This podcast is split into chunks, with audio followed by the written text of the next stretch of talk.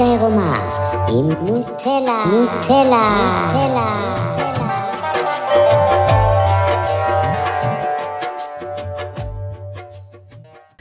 שלום, שלומכם, אני נוטלה, זה הפודקאסט שלי האמת העירומה, שאני מדברת עם עצמי בגדול על כל מיני נושאים.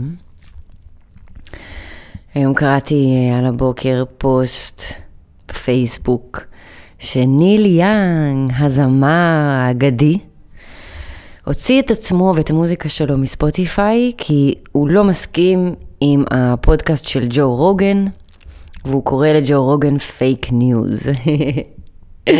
ואז ראיתי כל מיני קולות, כאילו, קולות שהם בעד, כי הספוטיפיי הורס את המוזיקה, וקולות נגד שאני יותר איתם כרגע, שבגדול אומרים, אה, בתור מוביל דעת קהל, איך אתה יכול להשתמש בכוח שלך, כדי לבטל מישהו אחר שאתה לא מסכים עם הדעות שלו.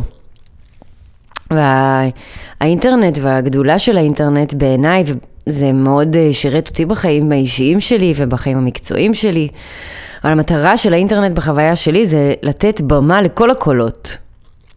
אז לפני שהיה האינטרנט, אם היינו רוצים לדעת מה קורה איפשהו, היינו צריכים לראות חדשות או לקרוא עיתון, או אה, לשמוע את זה באיזה, לא יודעת, הפגנה, הרצאה, זאת אומרת, כל המידע שהגיע אלינו היה מידע מהרשויות, מהממסד, לפי איך שהם רוצים לספר לנו ומה שהם רוצים לספר לנו, והיית צריך להיות מומחה מטעמם או לטעמם, מספיק מומחה כדי לדבר בחדשות, והאינטרנט לאט לאט אפשר ריבוי קולות, ואפשר לכל מיני אנשים כמוני, בדיוק כמו שאני עושה עכשיו, וג'ו רוגן, לבטא את עצמם ואת הדעה שלהם באינטרנט, כי זה הדעה שלהם. לא מנסים למכור משהו או להשיג משהו או, או להיבחר לראשות הממשלה, זה פשוט אנשים כמוני שיש להם דעות שהן אולי קצת שונות מהמיינסטרים ומהדעות הממסדיות, ויש לנו כעת את הפלטפורמה האינטרנטית כדי לשתף את הדעות שלנו. והממסד, לא יודעת, ככה אני חווה את זה לפחות, מנסה גם להשתלט על השיח הציבורי הפתוח באינטרנט. ואנחנו יכולים לקחת את הקורונה בתור הדוגמה הכי מובהקת לדבר הזה, כי עד הקורונה, שנת אלפיים ועשרים, באמת היה ריבוי דעות באינטרנט בקטע מטורף. וזה כלל גם כל מיני אנשים משוגעים עם כל מיני סיפורי קונספירציות, אבל זה גם קהל whistleblowers, שזה כל מיני אנשים שכן חשפו דברים אמיתיים באינטרנט, וזה כלל המון אנשים שגם סוף סוף ניתנה להם הבמה, נגיד לא נתנו להם יותר לבוא לטלוויזיה ולרדיו, אבל יש להם דברים להגיד, והנה סוף סוף יש את הבמה הזאת. מה שהקורונה התחיל, יש קונסנזוס וצנזורה באינטרנט. אני חוויתי את זה ברמה האישית, כי אני לא, אני פחות אה, חיה בעולם של וירוסים וחיסונים, ויותר בעולם של בריאות טבעית. בואו נתחבר לעצמנו ונעשה ספורט ונאכל בריא ונרגיש טוב ואז נהיה בריאים. והחשיפה שלי ירדה בצורה משמעותית ברגע שהתחלתי לדבר על הדברים האלה. ואני זה small peanuts, זה כאילו משהו בקטנה. יוטיוב ופייסבוק ואינסטגרם עושים צנזורה לכל תוכן שנמצא אצלם, שלא תואם את השיח הציבורי והמיינסטרים, שקורונה זה דבר מסוכן וכולם צריכים להתחסן, אחרת כולנו נמות. וכל מי שלא מדבר בטונים האלה, חוטף צנזורה ברמה של אנשים שאני הייתי עוקבת אחריהם, שהורידו לגמרי מהיוטיוב. אם אני מעלה או מישהו מעלה פוסט בפייסבוק שלא מתאים לשיח הכללי על הקורונה, הוא מקבל עזרה על הקורא, ראו, הזהרתם, החומר הזה לא רשמי והוא נוגד את ההנחיות של הקורונה. ועכשיו זמר מפורסם יוצא כי ג'ו רוגן אומר את הדעות שלו בפודקאסט שלו בספוטיפיי, והוא קורא לזה פייק ניוז. אנחנו יכולים להבין שפייק ניוז זה כל מה שלא תואם את ה... את השיח המרכזי שמישהו מחליט, או מישהו, או הרבה מישויים, הרבה אנשים מחליטים איזשהו קו כללי, ומי שלא מתאים לזה, חוטף.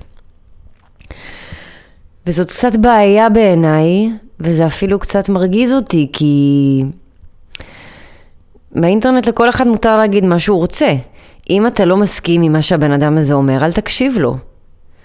אבל למה ברגע שיש מישהו שמדבר ואתה לא מסכים עם מה שהוא אומר, למה זה הופך להיות פייק ניוז? ומי קבע שאתה הניוז האמיתי? ומה זה בכלל החדשות האמיתיות? ומה זה חדשות מזויפות? מי קובע? לפי מה יודעים? מה, איך זה עובד בדיוק? אם אני אומרת הדעה שלי שהיא לא מתאימה למה שהרגע אמרו בחדשות, אז אני פייק ניוז, אבל אני לא פייק ואני לא ניוז. אני בן אדם, אני חולק את הדעות שלי, והן הדעות שלי לגמרי, והן אמיתיות לגמרי, והן ממש לא מזויפות. נכון שזה אולי לא תואם את הרעל הזה שמנסים לפמפם לנו דרך החדשות, אבל אה, זה הדעה שלי. וכמוני יש עוד הרבה אנשים עם הרבה דעות, ולא כולם תואמות לשיח המרכזי. אבל זה לא הופך אותם למזויפות. זה שבן אדם אומר משהו שאני לא מסכים איתו, לא אומר שהוא משקר או שהוא טועה או שהוא מטומטם. זה פשוט אומר שיש לו דעה אחרת משלי. אם אני בן אדם מספיק נאור ומואר ומחובר, אני יכול לשמוע גם דעה שהיא לא מתאימה לדעה שלי, להגיד, אוקיי, מעניין שיש מישהו שחושב ככה, ולהתקדם הלאה. למה זה מרגיז אותי שאנשים אומרים דברים אחרים שונים מהחדשות? למה זה מרגיז אותי שאנשים מסוימים בחרו לא להתחסן? אם אני בחרתי להתחסן, אז אני מוגן. מה אכפת לי מאנשים אחרים אם הם עושים את זה או לא?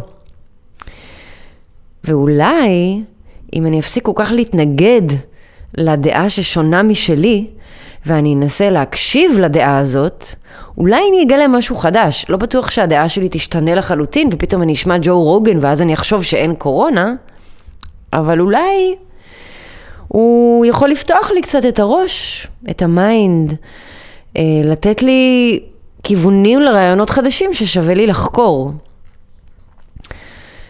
ג'ו רוגן דיבר בפרקים, או באחד הפרקים האחרונים על המחאה שיש בקנדה כרגע עם הנהגי מסעיות, כי מה שקרה זה שקבעו חוק שהנהגי מסעיות שעוברים עם המסעית מקנדה לארצות הברית חייבים להיות מחוסנים. והמון אנשים איבדו שם עבודה, וזו העבודה שהם עובדים בה עשרים שלושים שנה. אז כל הנהגי מסעיות יצאו בהפגנה ונסעו בשיירה, למען החופש.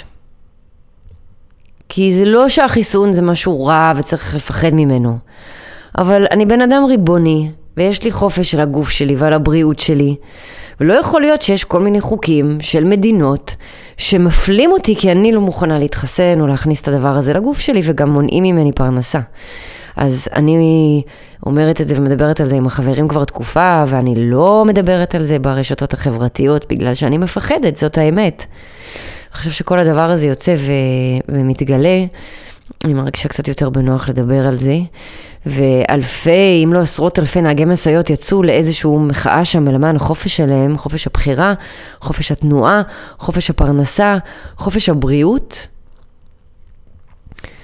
ומתגלה בכלל שהראש ממשלה של קנדה קיבל כסף, חברות תרופות, כל מיני דברים מוזרים כאלה. בוריס ג'ונסון באנגליה ביטל עכשיו את התו הירוק ואת המסכות, כי בכלל תפסו אותו באיזה מסיבה שלא היה מסכות ולא היה תו ירוק, ואז הוא, הוא נאלץ לבטל את הדברים האלה. בגדול הוא אמר לאנשים באנגליה, עבדתי עליכם, אני אישית לא מאמין בזה וזה שטויות, ועכשיו עליתם עליי, אז אני צריך לשחרר את כולכם מהסיוט הזה שאנחנו נמצאים בו כבר שנתיים. ואני מאמינה ש-אלפיים עשרים ושתיים זה שנה של אהבה ושל חופש ושל אמת. ואין אמת אחת, יש אין סוף אמיתות לכל בן אדם בחוויה הסובייקטיבית שלו. ואם אנחנו רוצים להתפתח כאנושות וכבני אדם ברמה אישית, אני חושבת שכדאי לנו יותר להקשיב באוזניים פתוחות ובלב פתוח, דווקא לדעות שאנחנו לא מסכימים איתן, כדי לראות אם יש שם משהו חדש בשבילי, אם יש שם משהו מעניין בשבילי, אם יש שם משהו שאני יכולה לקחת, אם יש שם משהו שיכול לעורר בי מספיק סקרנות כדי שאני אלך ויחקור אותו, ואם לא, אז פשוט להניח לזה. אבל אם אני בתור בן אדם קולט את עצמי, מקשיב למישהו עם דעות שונות משלי ומתעצבן על זה, אני מרגישה שיש שם בעיה, בגלל שזו צרות עין, וזה מאוד מאוד מגביל, וזה בא ממקום של שנאה וכעס וכל הכאב שלנו, וזה מאוד סוגר אותנו למה שאנחנו יודעים ולמה שאמרו לנו, וזה עוצר מאיתנו מלהיות אנשים חוקרים שבודקים ועושים את הבדיקה בשביל עצמם כדי לראות מה נכון בעיניהם, מה מרגיש להם נכון, מה מרגיש להם לא נכון, ולפעול בהתאם. אז כל הקולות השונים האלה שאנחנו נורא מתנגדים להם, בעיניי מאוד יכולים לעזור לנו דווקא להתעורר ולצאת מהבועה של עצמנו, ולפתוח את הלב ולראות עוד דעות ולפרגן גם להם, גם אם אני לא מסכים איתם במאה אחוז. וזה העידן של האהבה ושל החופש. ולצערי, בשנתיים האחרונות עם הקורונה, היינו בעידן מאוד חשוך של פחד וכעס, וכל מי שחושב שונה ממני זה לא חוקי ואנחנו נעצור אותו, וכל מי שאומר משהו שלא מתאים לחדשות אנחנו נצנזר אותו ואנחנו נחסום אותו. זו תקופה מאוד חשוכה בעיניי,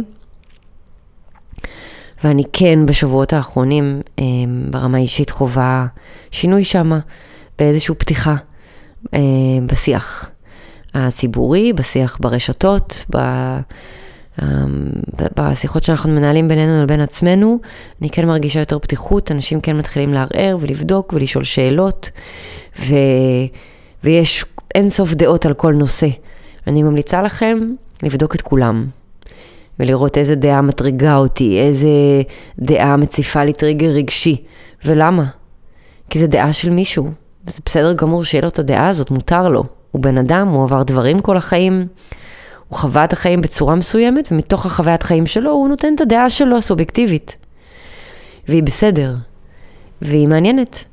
ויכול להיות שאני אפתח את הראש ואני אקשיב לדעות האלה ואני עדיין לא אסכים, וזה גם בסדר. אבל אני לא רוצה להגיע למצב שאני כועס על זה שיש בכלל דעות ששונות משלי. כי זה מצב שהוא מאוד מסוכן לאנושות וכל אחד לעצמו.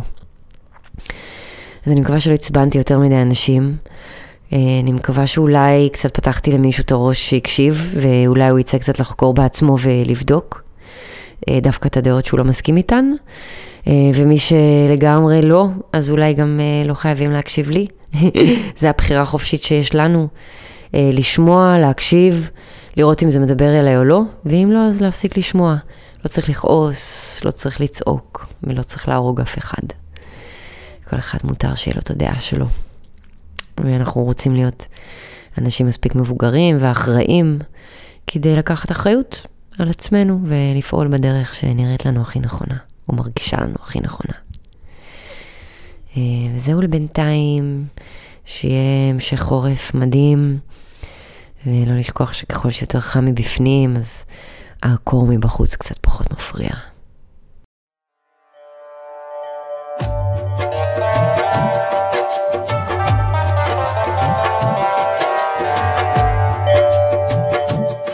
האמת העירומה עם נוטלה, נוטלה, נוטלה.